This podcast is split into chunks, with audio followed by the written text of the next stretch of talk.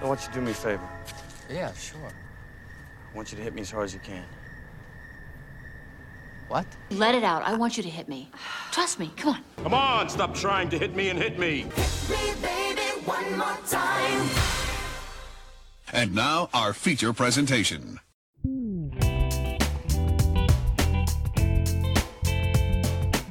Welcome back to Hit Me One More Time. Welcome back. Welcome to Hit Me One More Time, the Nostalgia Reflection podcast, where we look at the things that we loved when we were younger and we ask the question Is this good? I'm David Luzader, and with me, of course, as always, is Nick Shermooksness. Nick, hello. Hey, David. How you doing, bud? I'm doing well. I'm I'm fan- no wait. I was about to say fancy, but I realized that was not the right time to use it. It's all an inside joke now too, so lot. it's like no one understands what's going on. You're a mess. I am gonna stop and uh let's carry on.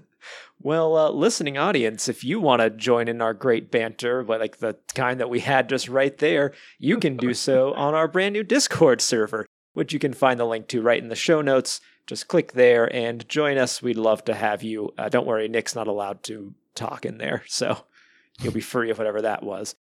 Enough shameless self promotion for the moment, because we have to introduce our guest. We have a wonderful guest. Our great guest this week is Genevieve Hassan. Genevieve, thank you for being here. Hi, David. Hi, Nick. Thank you very much for having me. Now, you have a show, Celebrity Catch Up Life After That Thing I Did. What is that all about? Yes, I do. Um, so it's a, well, I describe it as a unashamedly nostalgic podcast where uh, I celebrate much loved TV, music, and film of the 1980s to the early noughties with the people that uh, that created them. So we reminisce about the thing that uh, that made them famous, or the thing that's much loved, and then uh, we talk about what they did after that thing. So some of the guests I've had have been great, like Alan Ruck, otherwise known as Cameron from Ferris Bueller's Day Off, Karen Parsons, who was Hillary from Fresh Prince of Bel Air. Um, I have some some British guests, but are probably not that well known in, internationally, but also have a, a great load of uh, internationally known guests as well. So there's something for everyone. Well, I, I mean, That's you have cool. Nick Frost on there. He's British or not, he's he's known at least. I Yes. know of Nick Frost. We we accepted him in Yeah. America. Uh, but I was listening Yes. to your uh, your Nick uh, your Alan Ruck episode earlier today, and it was a, a great conversation. Oh, thank you very much. Yeah, I hit this. Um, obviously, I was a great Ferris Bueller fan, and he has a really interesting story in terms of getting very famous for Ferris and then kind of falling away off the radar a bit because he just got typecast in this role of people seeing him as Cameron, and um, he, he- I mean, he describes his career himself as a bit of a roller coaster, and of course, he's come back now in Succession, and it's kind of like come back round full circle. So, uh, so yeah, it's nice to see. I didn't. I also didn't realize he was 29 at the time of Ferris Bueller's Day Off. That's crazy. He's aged very well. Yeah, he has. Is there any guest that you haven't had on yet, but you like you'd love to have on, just they haven't had the chance? Do you have like a dream guest? Um, so uh, I, I do have Tiffany booked to come on. I'm speaking to her on Monday Mm. of I think we're alone now fame, and uh, I'm quite excited about that. but um, the, one of the reasons why I, I came up with the idea for the podcast is I was watching a rerun of an old music show here in the UK called Top of the Pops, and Martika was on. I don't know if you remember her or not. This was like it's from 1989. She sang a song called "Toy Soldiers." It was sampled. Eminem sampled it in one of his songs, um, and I was watching it thinking, "I wonder what what's happened to Martika. What's she doing these days?" Uh, so I got out Google and, and did a search, and that was kind of like the idea of of where the podcast came from. It was finding celebrities who were in something that you have this great nostalgia and affection for and thinking, oh, I wonder what happened to them. But then it kind of branched out into kind of showing how it can go either way, where you could either like really rise and like in the case of Nick Frost and Alan Ruck can become really big and famous and then have this stratospheric career, or you can end up being more like a Martika type person who just kind of falls away and is like, well, what happened to them? Um, but ultimately, all these people are, they may be celebrities, but they're still people. They're still human. They have lives. They experience the same thing as everyone else. Um, No. happiness, joy, tragedy. yes, they do. um, and just kind of humanize them a bit and make you realize actually, yeah, they're they're just like me. Um, so hopefully, uh, hopefully, I achieved that. But some people have got great stories as well, like Karen Parsons, Hillary from Fresh Prince of Bel Air.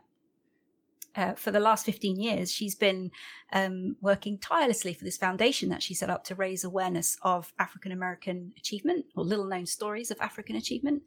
And uh, the work that she does is is amazing. It's non-profit. People probably don't know that she's doing this at all, and this is whole other life that that she has. So I'm hoping that I can kind of raise more awareness of people's stories and say that you know they're more than just this one thing that you knew them from in the 80s or 90s. right. That's, cool. Yeah, that's great. It's it's a great conversational show, uh, very insightful, and uh, not at all what we do here on this podcast. we do like shame and nostalgia, though. it's We're true. shame- It's true. We're, we're linked. We're, linked in that about way. nostalgia. Well, It's no, there's no tell. shame. There's no, Sometimes unless we're maybe a little shamed. Three ninjas knuckle up should have some shame, I think. But we have no shame about our topic this week, which Genevieve brought to us, which is Out of This World.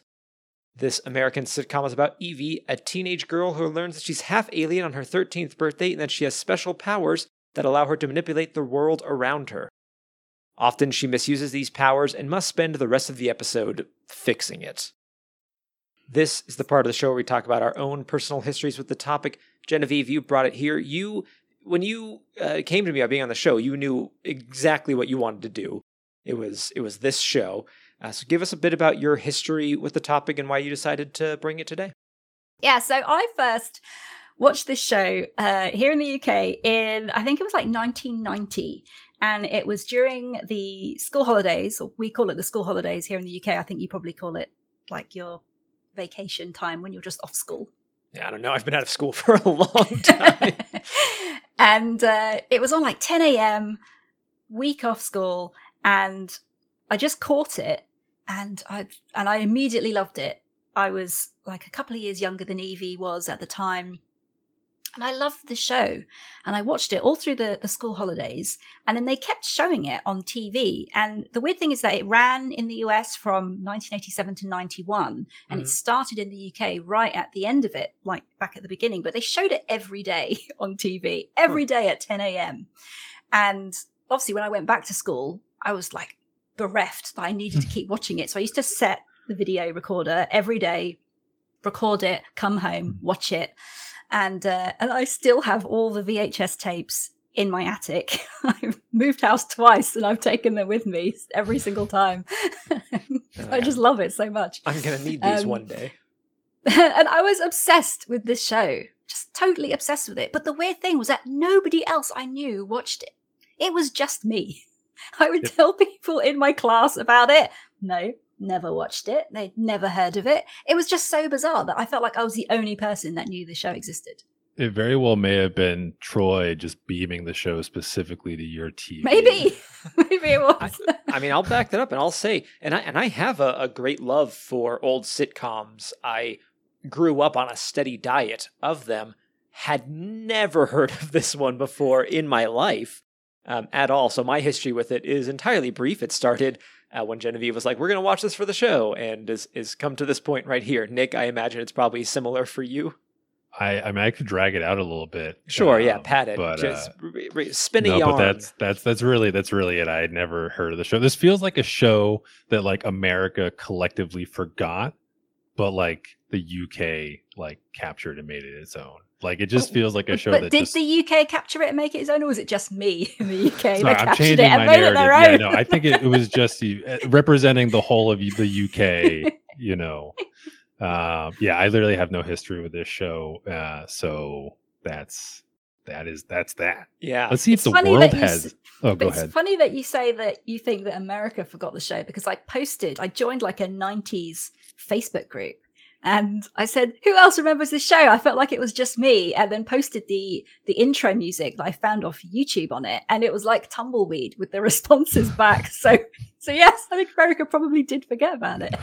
That theme song Would you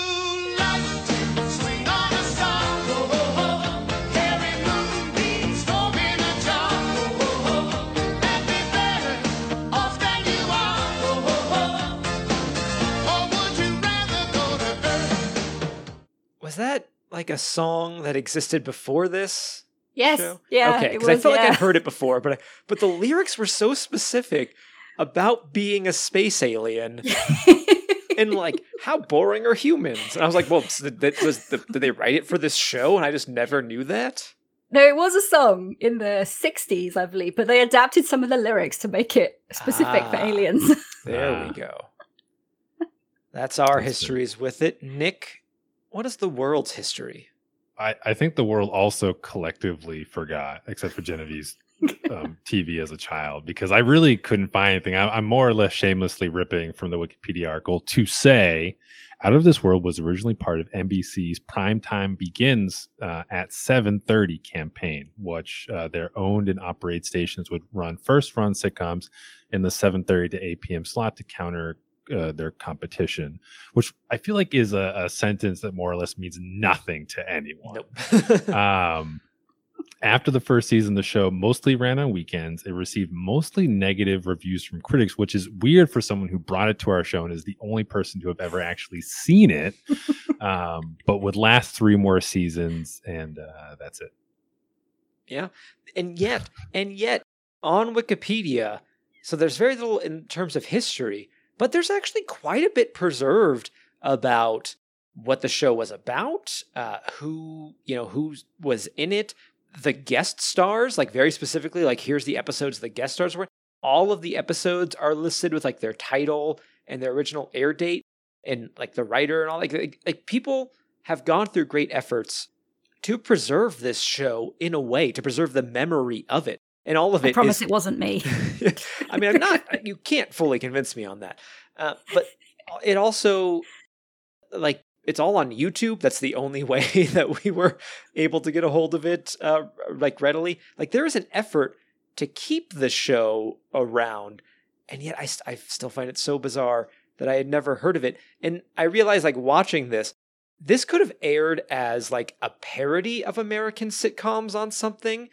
It has all the tropes like perfectly, plus that weird thing of like her dad is an alien and talks to her through a glowing cube.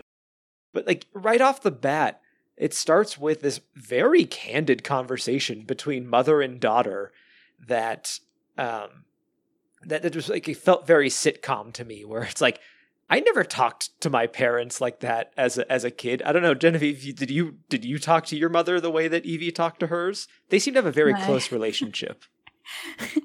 No, on the uh, on the eve of my thirteenth birthday, I didn't say to my mum, "Look, I'm still flat. I've Yeah. got no boobs." No changes of any kind? Still flat. That was the line that made me go, wait, like, wait a minute, what? no, but um, I think uh, I mean, it's weird that it seems that people have forgotten about it because, as you say, the guest stars that were in it, Mr. T was in an episode of it, um, which Tiffany, I which I rewatched this morning, and I still chuckled when I saw it. but but the cast as well, where they weren't insignificant people that that were cast in it. You know, like Burt Reynolds played Evie's dad. He well, he I should say he voiced Evie's dad. You never saw him, which I thought was an interesting decision. I don't know if that was like maybe I mean- he was embarrassed to be in it. I don't know. Have you ever seen Burt Reynolds in the Cube at the same time? How do we know that they aren't the same person? Well, that's funnily thing? enough, by the I think it was like the third season. So Burt Reynolds wasn't even credited on the show. In the credit in the opening credit sequence, he's he's never credited at all. And by the third season, they would just say uh, they'd show everyone, and then they would just show a, a still of the cube and say, "And Troy as himself." himself. Mhm. That, that was it. They still didn't even name him. So I, it was kind of weird. I like, were they trying to keep it a secret? Were they? Did they think people wouldn't recognize his voice? I don't know why they they they kept him hidden. Yeah, that was a, a gag that I think, and we only watched like a smattering of episodes. I only saw a bit, but if I were to actually like sit down and watch this show all the way through, I think I would get frustrated with them dragging that joke on of like never seeing him. And I imagine like the reason that we never do is because they probably had the money for Burt Reynolds' voice, but not Burt Reynolds' face. like I imagine that his time in a booth is significantly cheaper than like his actual time on set. Uh, Right. But even in like the, the the last episode of the show where he's quote unquote there, it is a outline of a person that is that is not Burt Reynolds, by the way. Like that is not at all. Like there was no mustache on that man's face. And But also, if you're if you're going to use Burt, like Burt Reynolds, I, I imagine was pretty big at the time, right? But you're not even like crediting him for the role, so it's not even like you're sell the show on his name. So like, why not just pick some other random dude with a I don't know a dad voice, if you can call it that, and just and just go with that? Like, clearly he added nothing to the show if they weren't even willing to acknowledge him. That's a good point. I mean, it's at this point, several time Golden Globe nominated Burt Reynolds. Use him to sell your show. Yeah. Maybe we would have finally figured out what happened in the cliffhanger of season four in the last episode. Yeah, how do you feel about that, later. Genevieve? That that has never been. Do you have any like head headcanon as for how that resolved? So for anyone that's never seen it, basically the the the last very last episode, it's Evie's 18th birthday, and as a surprise, her dad comes down from Antareus, the planet that he lives on, to spend 24 hours with her. Um, and uh, his time is up, and he's supposed to return home, and this big kind of teleportation device magically appears in Evie's bedroom Mhm. And he says, "Oh, I need to, I need to go." And he's like, "Where's your, where's your mother?" And Evie says, "Oh, she's downstairs." So he says, "Okay, I'll go and get her." He walks out the room. Evie's mum comes back, and she's like, "Where's your father?" And Evie says, "He's downstairs. I'll go get him." For no inexplicable reason whatsoever, Evie's mum sees this teleportation device and says, Yeah. "Hmm, well, I better turn this off, and steps into it. At which point, she is then beamed off planet to Antareus. And uh, Evie and her dad come back, see that she's gone, figure it out. Her dad calls through the cube, Antareus HQ, and uh, Donna ends up being in the cube saying, Hello, I'm, I'm in this cube. So obviously they've switched places. Um, And that's it. And I that's- mean, when I saw it, I was like, I was like 14, 15 at the time. And uh, for me, this was like a genuine cliffhanger. like, oh my God, I- she's now in Antareus. What's going to happen? We'll never know. Right. I mean, they they'd spent so long because they show in the opening credits, like sort of show Antares. It's always through shadow. They don't give you any detail, and they have like the relationship with the mom and dad like play over the credits where his face is always like covered. But finally, they were like, "Well, we've run out of things we can do here on Earth. She can only." You know, stop time and mess everything up so many times. So, all right, let's actually go to Antares, and then the show gets canceled. Maybe that was always the plan. Maybe they knew the show was going to get cancelled mid mid season, and I thought, "Hmm, what are we going to do? Well, let's just. And let's they- just they were finish it on this hoping- that the cliffhanger would like maybe be like, oh my god, like I really need to know what happens. Yeah, failing to maybe it would realize get that it's renewed only for playing in one TV in the UK. um, yeah, that was also like let's just say if there was another season, I mean, they're still just gonna have Burt Reynolds' voice and some weird like shadow dude. Like, I don't, I don't know, man. I like it's a show where on one hand it had like unbridled creativity and its antics and like we're just gonna have the money tree power this time or that was on the list i don't think they ever actually created a money tree but you know but um there's gonna be all these weird reasons why you have an absent father evie like you get a cube is what you get and um, i can make a tiny little mariachi band appear in your room but i apparently can't come back to earth for more than 24 hours i can also summon a teleportation device but can't summon it back he had to, he had to get permission to get there. He was an astronaut. Like he, it's not like he's just like sitting around doing nothing, and yet he's always available to talk to Evie whenever she needs it. But Yeah. he also goes within like minutes. It's they have the shortest conversations ever. And he's like, "Well, okay, bye," and then it just ends Oh, thanks, Dad. She has such a loving relationship with her father. with her with her cube. Even even when it's like he got me a picture of himself, it is a picture of the cube. We really stretched that oh. one. The great thing was that whenever the cube was around the house and other people would visit the house, so the only people that knew that Evie was an alien was obviously her mum, her uncle Beano, and her, her uncle Mick, who later appeared in season four when Uncle Beano mysteriously disappeared and they never made any reference to him again. It's so weird. people for a would see- season. people would see the cube around and people would be like, oh, what, what's that? And they would call it like a, a candy dish or a talking clock or something else. They'd make all these kind of weird excuses for what it was when people saw it. And why have it around when Evie is the only one who can interact with it?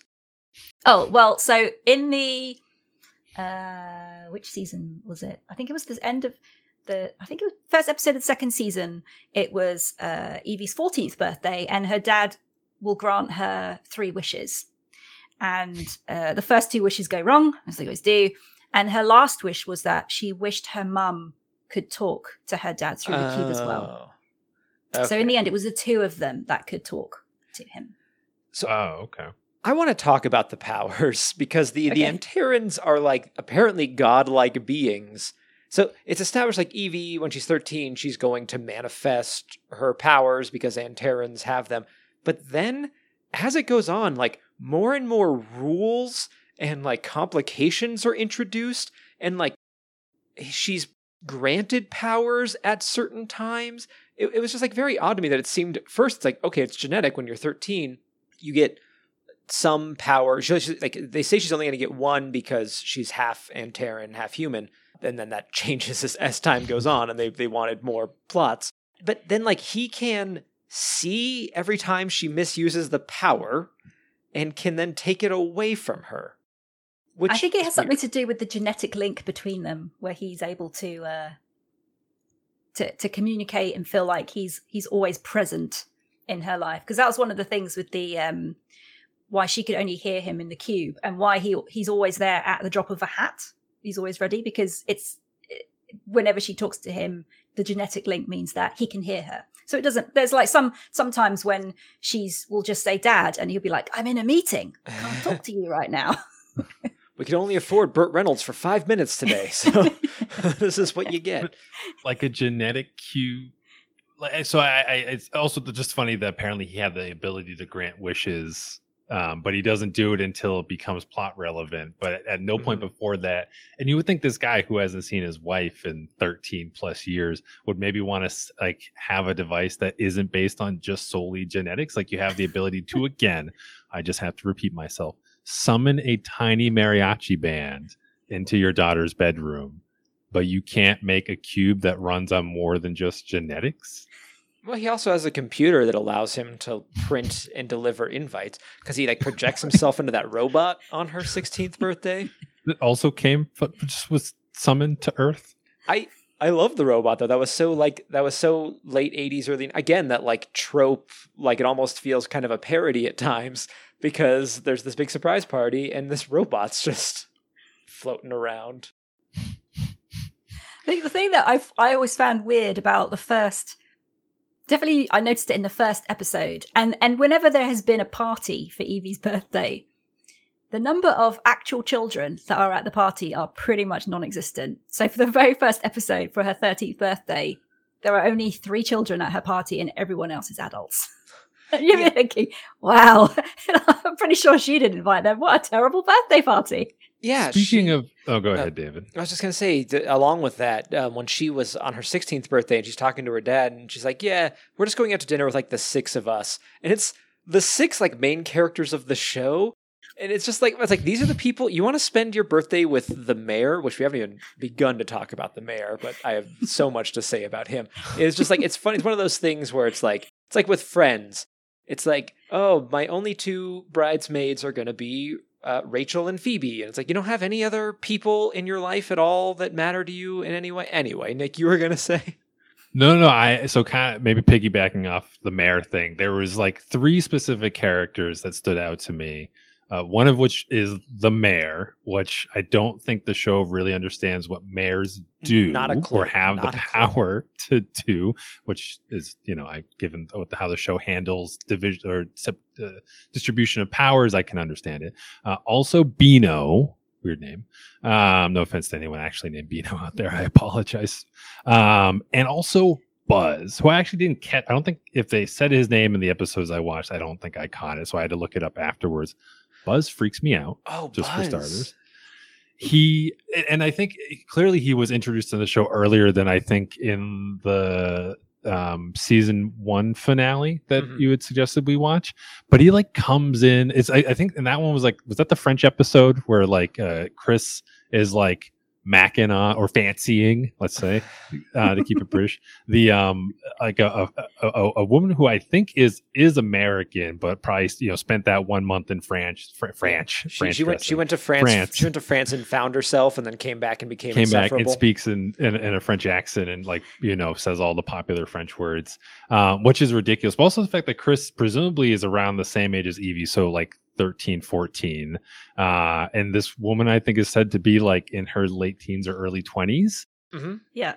That's a little creepy. But anyway, at some point, I mean, there's, the whole episode is basically like Evie is like, I love Chris, like, screw this woman. Like, I'm going to figure out, I got to be an older woman in order to earn his respect. And then Buzz shows up randomly. I have no idea who this guy's in. And he's an adult and he professes his love to like a 14 year old, says some weird stuff in an accent no one can pinpoint. No, no, she's she's 21 at that point.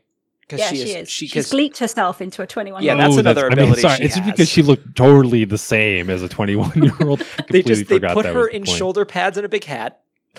and tied her hair back. Yeah. Right. Instantly makes you look older. And, and Chris obviously sees her as a 21 year old and is still like, yeah, I'm 14, but like, I totally got this. Like, I can totally win this woman, uh, which is like a whole level of confidence that I didn't know was possible. but yeah. So anyway, Buzz, Buzz freaks me out. I don't know if you, either of you have any strong opinions about Buzz, but I, I thought he was such like a weird, uh, so, and I looked it up later. He's like the manager of Beano's weight loss clinic, which is another thing that didn't come up on the show that I recall. So just the fact that he just can walk into someone's house and solicit marriage from people and then leave, it's just, it's just such a weird. The dynamics just want to take everything sitcom and try and make it work. I think. I I had the same introduction to Buzz as you did, and it was jarring. Buzz Buzz comes on strong. Yvette? Ah, how beautiful. I will have it tattooed to my tongue, so your name will always be on my lips. he's in so he's um he starts off in season one and uh he is seen in almost every single episode and he is the comedy relief where he just gets brought in has a one liner and then goes out again that's that's literally his role is to just do that come in make a joke leave I mean, it's a good role. Good, it's good money. Maybe it's a did it. sign of the times, but no one closes the door. Like they leave their front door open or their back door open and they're unlocked. Like, and people just go in and out whenever they feel like it why is mm-hmm. the mayor walking into my house all the time? So the the mayor, played by Doug McClure, who really was only on my radar because of Troy McClure from The Simpsons. Uh, what just a strange. We mentioned this show has no idea what mayors do because he gives her Evie at one point like the ordinance to like do whatever she wants and just cause a bunch of trouble. It's like, I'm pretty sure mayors can't do that. But then he's also breaking into their garage to put a ticket on her on the mom's car. And again, and then later he becomes a cop or security. I'm not. I wasn't 100 percent becomes clear. the uh, the police chief yeah I mean, You that's a little just bit of a switch roles around at wi- only at will. because evie's mum becomes the mayor right. Yes, and then conducts all mayoral business from her home. from her front room yeah They Yeah. couldn't afford a, a mayoral mansion or something. I- in the town. I did really like the joke of um, I'm meeting with the mail carriers. These look just like the the volunteer fire department. That's because the mail carriers are the volunteer fire department. We live in a small town. Which again, it's a small town with like eight mail carriers, but a volunteer fire department. Like maybe look at your budget. Also the the senator that comes and in the I think the last episode to basically say but like personally says we're not going to um honor the the budget request that you have and then she like blackmails him or something and he's like Hmm. Well, okay, it's we'll because it. Troy's there and he can read minds and oh learns that's that right that's right as a uh, parrot yeah, a as a mind parrot. reading parrot and learns that that uh, the senator is a sleazeball. Which commentary? there there are actually quite like a, jokes that um I don't know seem would, would seem a little sleazy now if um maybe if, if Evie was a boy um but I, I guess you could tell that guys wrote it because there's one episode where uh it's her 14th 15th birthday and she's given a choice of like some new powers that she can choose and one of them is to see through walls and Troy gives her a pair of x-ray glasses and she puts them on and she can see out her bedroom through her bedroom wall and sees the sea outside. But then she makes a comment that says something like, um, "I've always wondered which girls in the locker room wear padded bras." hmm Th- that, that and uh, that joke and, is made and then twice. Troy says, uh, "So so did I." yeah. Oh my gosh. Yes. I've always wondered which cheerleaders had the padded bras. Me too. Huh. Like, Dad, are you a pervert? there were a couple, a, cou- well, so there was also the one where they were at her her birthday, and everybody is talking about like the woman in the the golden blonde dress woman in the corner, or- yeah. yeah. And- And I couldn't tell if she was supposed to be an adult or like a teenage girl that like that went to her school. It seemed like nobody knew who this person was at the Nobody party. knew who she They was. specifically say they don't know who she is. Yeah, but uh, that's because Evie's reading minds at that point. Everybody except for except for Chris, sweet little Chris, is like, "Oh, who is that? She's so attractive." Another birthday party which is filled with adults and no one Yes. her own age. Hey everyone, Future David popping in here with a very special announcement. You can now support us on Patreon. We've had a great first year of the show, and we're so excited to see what's coming up for us in the next year. We have so much that we want to do, and you can help us do it. I want to make sure you know the regular show isn't changing. Nothing is going anywhere. We're not going to change the format. It's still going to come out every Tuesday. All we're doing is giving you an opportunity to support us and also get more from us. More contact with us, more content from us. Here's what you would get. At just $1 a month, you're going to get a shout out and you're going to get access to exclusive Discord channels. Uh, you can join the Discord right now, be part of the conversations going on over there. But by supporting us, you'll get access to special channels only patrons get. You're going to be part of the club. At $3 a month, you're going to get the show before anyone else. That's right, people get it on Tuesdays. You're going to get it the Thursday before. And not only that, usually when we're done recording, we chat a little bit more, typically talking about stuff we didn't get to in the show. And now we're going to be giving that to you. We'll record that for our after show chat. It'll be right there in the feed every week for you to enjoy. At five bucks a month, you're going to get everything before, but you're also going to get our special bonus shows. We have a lot of stuff that we're working on and talking about. We're working on a show right now that's going to be looking at remakes and reboots. And we also have a show that is coming out called Hit Me One More Snack Time, where my girlfriend and I we're going to eat snacks from our childhood, foods that we, we haven't eaten since we were kids, and see how they taste to us as adults. Not only that, your shout out, it's not just going to be us being like, hey, you're so great. I'm going to write a haiku in your honor. Don't you want a haiku written about you? Well, you can have one. At 10 bucks a month, you're going to get all the things you heard before. But not only that, you're going to get exclusive streams and meetings with us.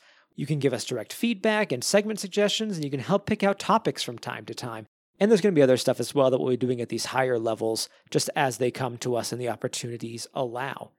So you can head on over to patreon.com slash hit me one more time or look in the show notes or go on any of our social channels and find the link to our Patreon there. Your support would mean a lot to us. It's going to help us do things with the show that we wouldn't be able to do otherwise. On a bit of a personal note, I'm working on becoming a teacher in this next year, and the program I'm in is very intensive. I won't have a job. And so there's some stuff that's just pushed further down the line with the show. But if you support us, we can do it sooner. We can do it now. We can build a better website, and we can expand our conversation about nostalgia to writing and videos, and we can just make more and better shows. But if you support the show, we don't have to wait. We can do that stuff now and do more than we even imagined. So head on over right now to patreon.com slash hit me one more time. Now, let's get back to the show. I want to talk about Beano briefly because I feel bad for Beano from now like a lens of where we're at because like it was the 1980s and the the the role that he was relegated to of the fat guy, you know, and there's constant jokes about weight loss and like, oh, I'm down a whole pound. I'm on this new diet where I can do this and I run a weight loss clinic, but I still look like this. I just I don't know. Yeah. It's it hit it's totally different today than it, it was back then. And it, It Oh, but but then, you know, Joe Alaskey, who played Beano, he was the voice of Bugs Bunny and Daffy Duck and Sylvester and Tweety Pie after Mel Blanc died, and he had this, you know, really pro- prolific voice acting career. Um, so I don't know if they just kind of thought, well, you know, we want this comedy actor, and what what kind of comedy tropes can we have based on him? And well, go for the easiest thing, which would be his weight. Yeah, I mean, I mean, and I, and I like actually like the actor in the role. He was charismatic. Um, Right. You know, he he seems like a very charismatic guy. He now I'm looking him up. He was the grandpa from Rugrats, so that endears me to him incredibly. Wow.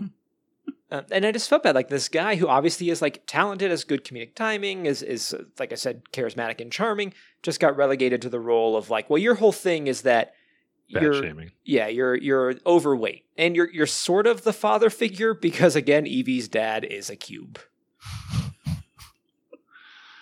Yeah. Yeah, that about sums up Beano. And that's the problem, right? Like you can't even really have a super complex conversation about Beano because that really was just the point of him. Uh, which really adds nothing to the show. A show with such a, a, a an out that maybe uh, I would even argue to say an out, of, this, world, premise.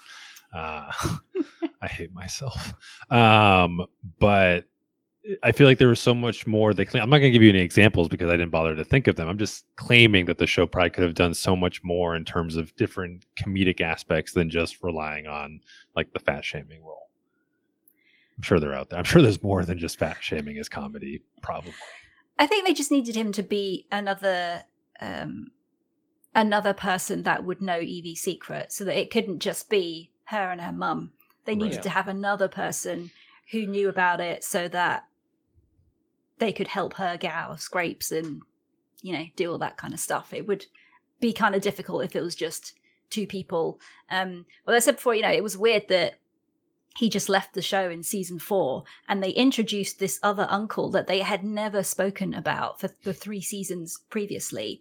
Um, and what was even weirder was that the guy they got to play the uncle appeared in an episode in, I think it was season two, where there's this father daughter dance that Evie has been going to for the past few years, and Uncle Beano has been taking her since obviously her dad is on another planet. Well, she didn't know that at the time.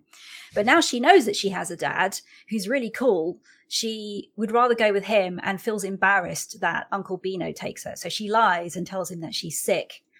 Um, and then Huh. gleeps up a fake dad who's cool and hip and slimmer to take her to the father daughter dance.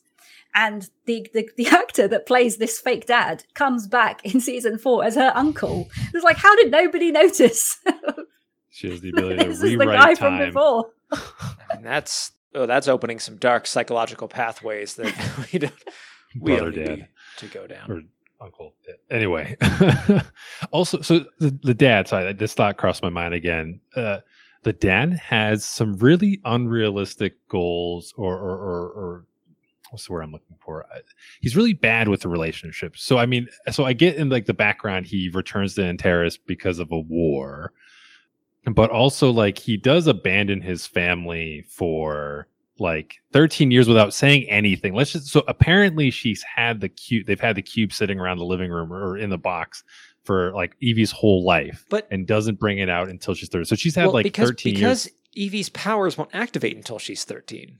So she can't I mean, even there's use still the genetic. cube. Like, what's is it? What the whole thing was? It was a genetic cube, so I don't know if she would have to have powers for the for him to speak to her DNA. That's so weird. The, the cube activates on her 13th birthday. Yes. Well, again, for a godlike race, that seems like a major oversight when abandoning your family for for so so i'll just throw into the mix that you see in this one episode um donna evie's mum gets all dressed up this one night and she's saying she's going out for dinner with somebody and evie thinks that she's about to go out with another guy and effectively cheat on her dad and then it turns out that donna is actually going out on a date with evie's dad because apparently once a year the planets align and Troy comes down to Earth and they meet once a year.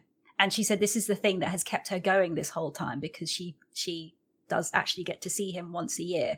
And the episode when he comes down, it's like he's in a room that's filled with smoke and she walks into it. You never see him.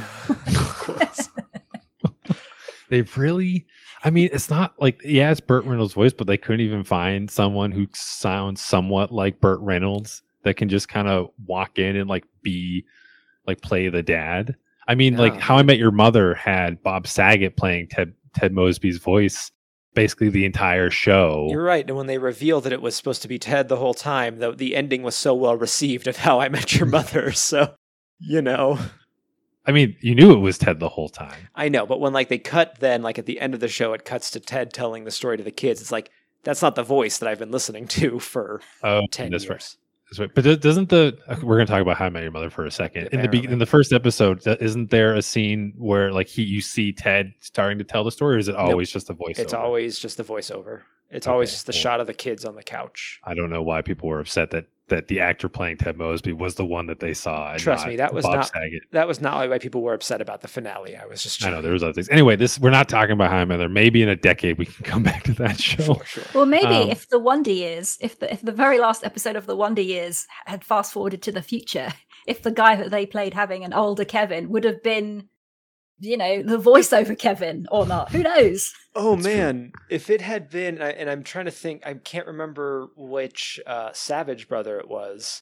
Fred. Uh, if, if it could just cut to Fred Savage with a mustache, like still, still pretty young Fred Savage with a mustache, and it was that was the one that was telling the story. Ten out of ten. I would. Great show. Perfect. Totally fine. So so on so on Troy, which is apparently such a very alien name, Troy, Troy Garland specifically. In the the the final episode, the again the mayor, the freaking mayor. What is with this guy? Sorry, not mayor, cop officer mayor. Anyway, he something's being done in his house, like it's being re fixed up or whatever. So he just barges into their house basically to spend the night on the couch. Ghost Mirage silhouette dad shows up and see sees the guy sleeping on the couch and proceeds to beat him up while invisible, Yeah, pushing him out of the house. Also, that the officer mayor basically just is like, oh, okay, whatever, and then just like walks away. Like he's not freaking out the fact that some invisible force is beating the crap out of him out the door. Also, just the idea that like I've abandoned my wife for 18 years, but I They but I'm angry at the idea once that a she year. yeah, It was a I. That's all Donna gets. That's all Donna deserves, apparently. Okay, like he's an astronaut from another planet. What do you think? Like he's just a bum that just decided to like leave one day. I'm not. I'm just saying that realistically, like I'm. I'm just saying that if Donna, like in all that time, like the idea of her potentially dating or wanting to move on, I'm not. I'm just saying it's a possible human reaction, and at the very least, even if she doesn't want to, Troy doesn't have to show up and beat someone up. Well, I'm sorry you've never been in love, possibility I did. Nick. Yeah, So apparently, I've never been. I'm getting married, but apparently, I don't know what. yeah, that, that what Juliet means. should really we should really have a conversation with her about this future. to give you a bit of background on the mayor for why he is like he is, um, he's meant to be a. Um, He was like a he was in movies, right? Like a he's they're basically making fun of Clint Eastwood right. in his character.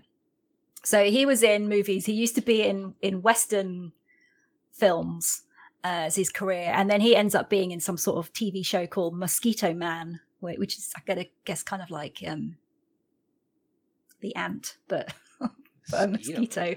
And um, and then he moves. He becomes the mayor of of Marlowe, which is meant to be like Clint Eastwood becoming the mayor of Carmel. So it, it's kind of like meant to be a, be kind of poking fun at Clint Eastwood, and because he's a celebrity, he feels so entitled that he can get away with all these things, and he expects certain treatment, and he feels like he's very important. He thinks he's still a celebrity. That's that's kind of like where where that comes from. That's fair. Mayor's I- still super weird, You're- I totally get it. You're not wrong. Now, I want to know, Genevieve, how intense uh, your crush on Chris was, because that's a it's a hunky boy walking around that show. And after after like the second season, he's just in tank tops the whole time, and I'm like, okay, well, all right, this is what we're doing.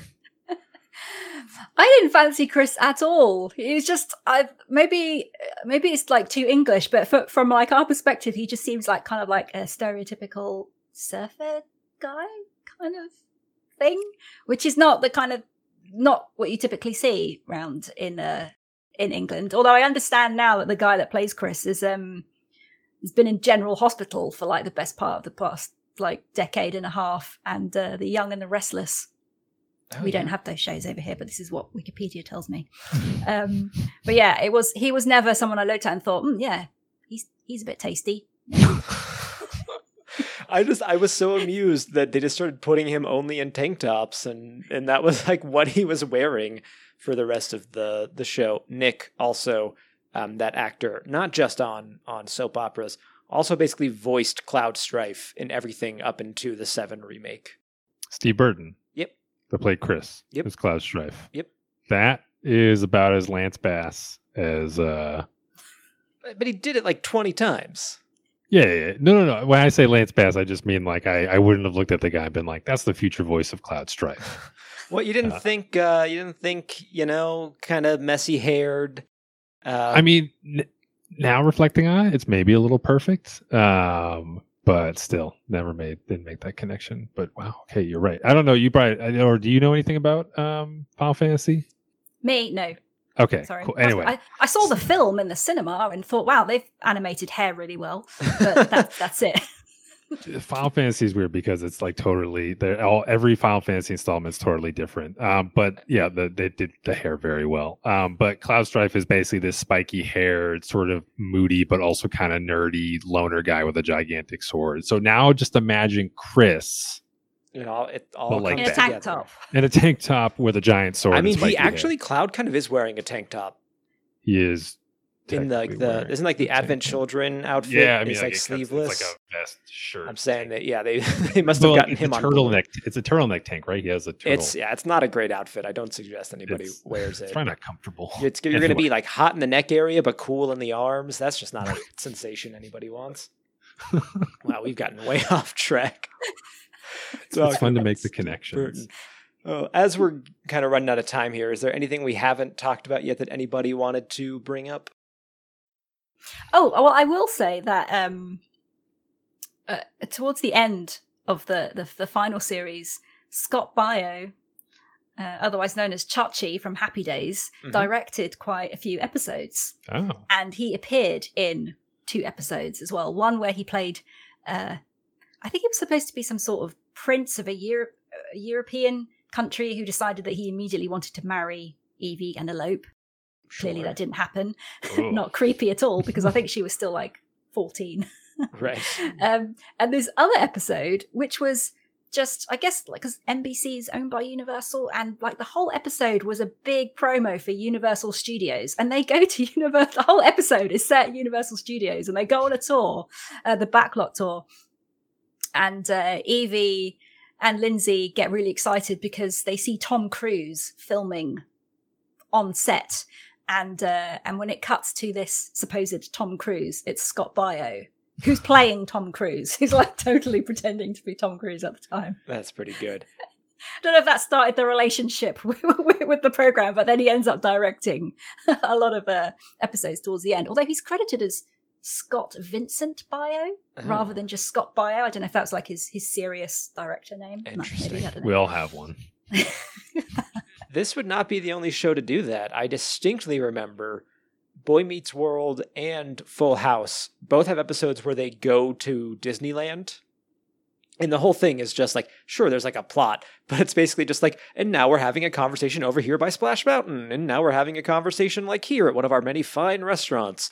I, I, I don't think that happens anymore in sitcoms, but it is like a kind of a funny like 80s, 90s thing of like, here's a stealth commercial. Look, this family's having fun. Take your family and have fun. You might Well, see. Bring your thing- cube dad down to Orlando and have a ball. The weird thing is that in um at Universal on the King Kong ride, which Yes. is now no more, but before on the old King Kong ride, there's um you're in like this this car that's driving. There's a TV screen at the front of your your car that's playing footage and stuff. And part of the footage that they play is an episode of Out of This World. Mhm. So they um they clearly had some sort of uh, collaboration deal going on there. Early Please- collaboration.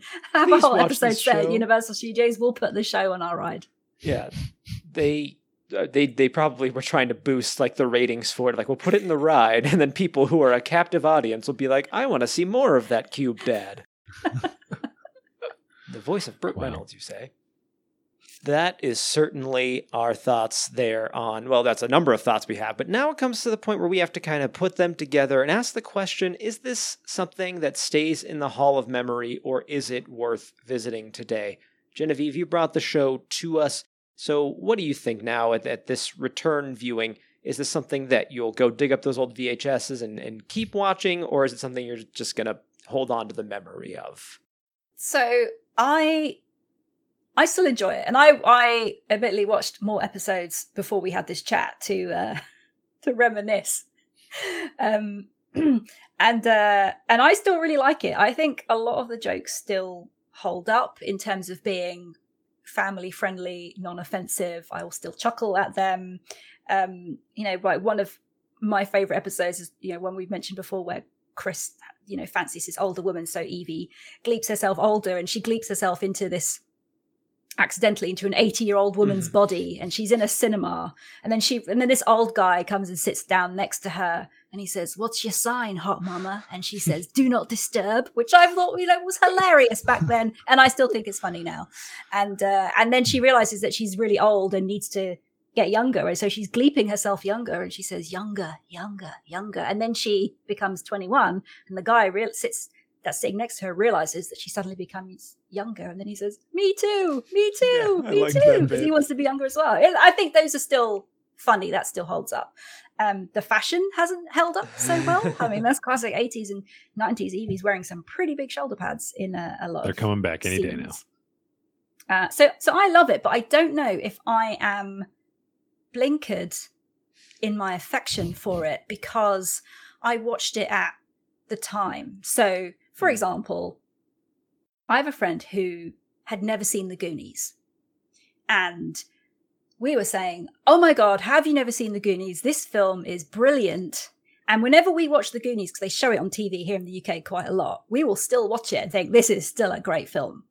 We gave it to our friend to watch. He watched it and then he was like, What is this? This is not a good film. And I don't know if that's just because he's watching it through the lens of being an adult and can't, and not through the lens of a kid and can't appreciate how fantastic it was at that time, in Mhm. that time in your life when you watched it as a kid, when you thought this was amazing. Wouldn't this be great if this adventure happened to us?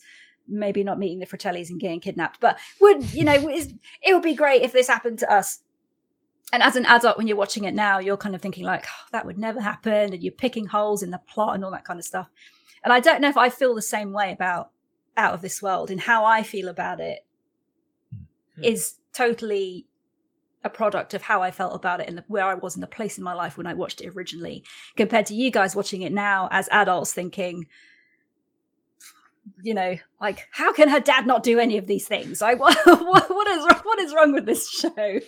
So I think I think it still holds up, but I think I'm blinkered because I remember it affectionately for how I felt about it at the time when I first watched it.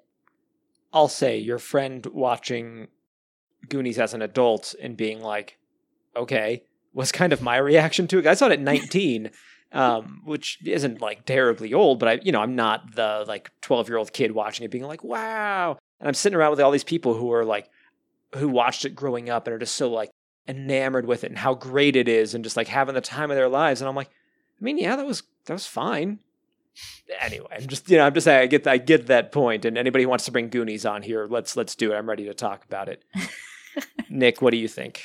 I Not I- about I- Goonies, I- about Out of This World. No, I, well, I'm gonna. I'm just gonna say that. I, I mean, it's been a long, long time since I've watched the Goonies, but I was a big fan of it when I did back then.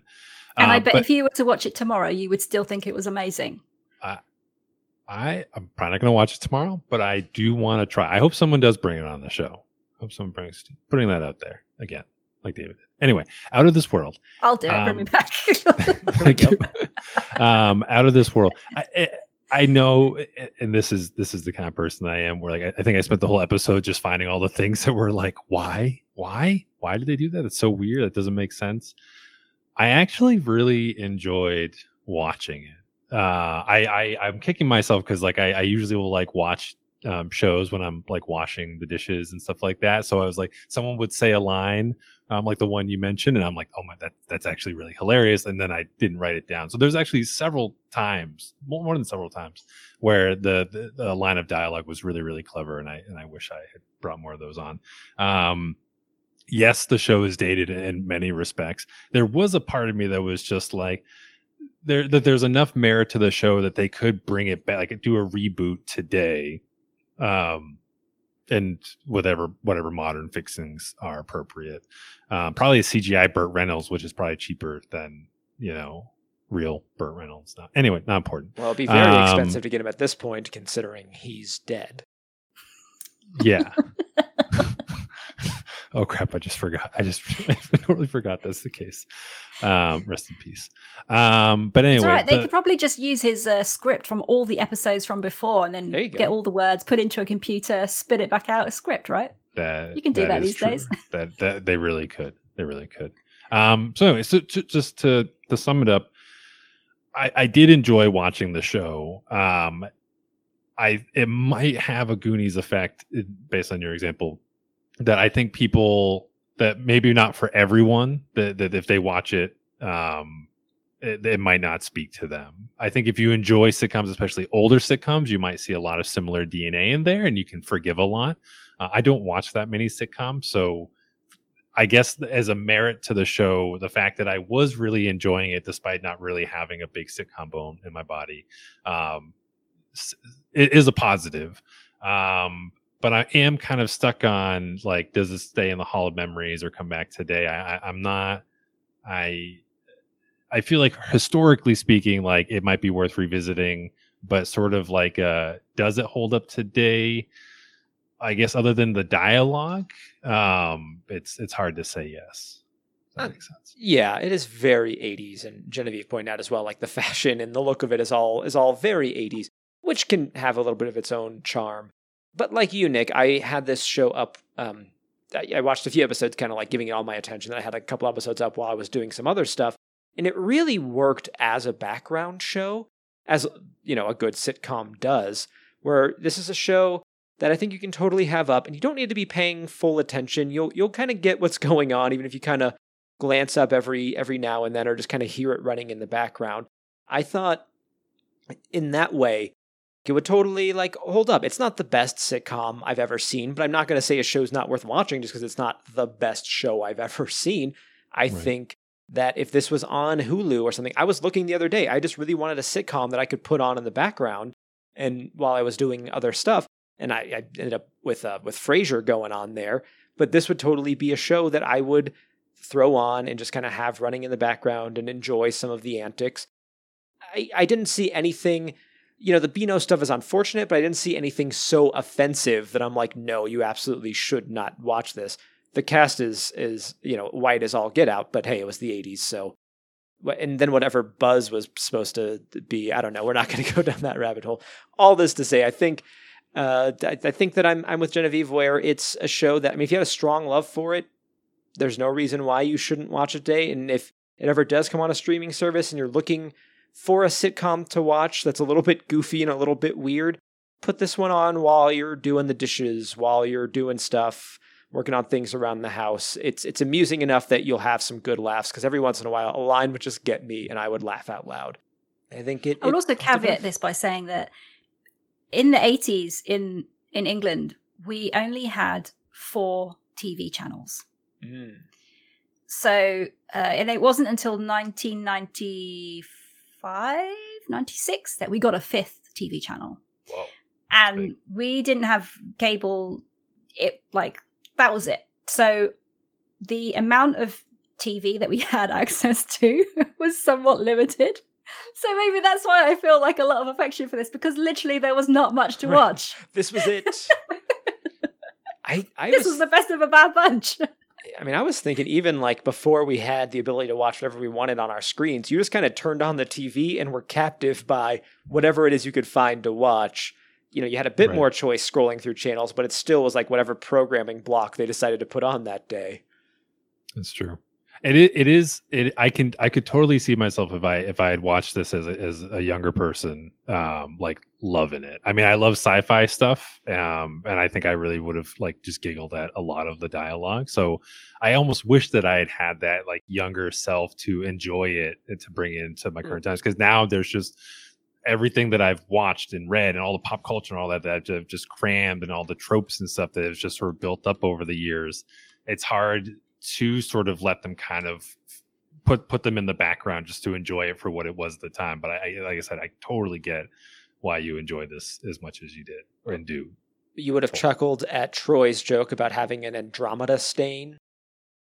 Oh yeah, I did. I did. I did chuckle at that one. yeah, I mean, I, I groaned while while laughing. Genevieve, thank you so much for being on the show today. Thank you for having me. It's been really fun. Where- I've loved uh, I've loved reminiscing over a program that only I watched as a child. Oh, it was so much fun. And where can people find you, find your works? Uh, people really should check out your podcast. So where can they they dig it up? Uh, so you can hear it on my website, which is celebritycatchup.com, or wherever you choose to get your podcast from, you will find me there too. I hope you enjoy listening. I really think people will. I definitely did. Um, well, before Nick plugs his art Instagram, I just want to mention because I don't mention this enough. For the show, all of our social media stuff is in the show notes. If you're not following us there, just go to the show notes right now, click on it. It'll take you right there. Please give us a, a follow there. As I said earlier, join our Discord. Shameless plug there over. Nick, what is your shameless plug? If you can't shamelessly plug on your own podcast, I know, where don't can you know. where where where can you be safe? Um, you can find me on Instagram at palblamshazam underscore art, uh, or on Twitter at palblamshazam. And people can find me, Davluz, D A V L U Z, Twitter and Instagram. Find me there. Listening audience, thank you so much for being here today. We do this show for you. We do this show because of you. Remember, you can't move forward if you're always looking back. We'll see you next time.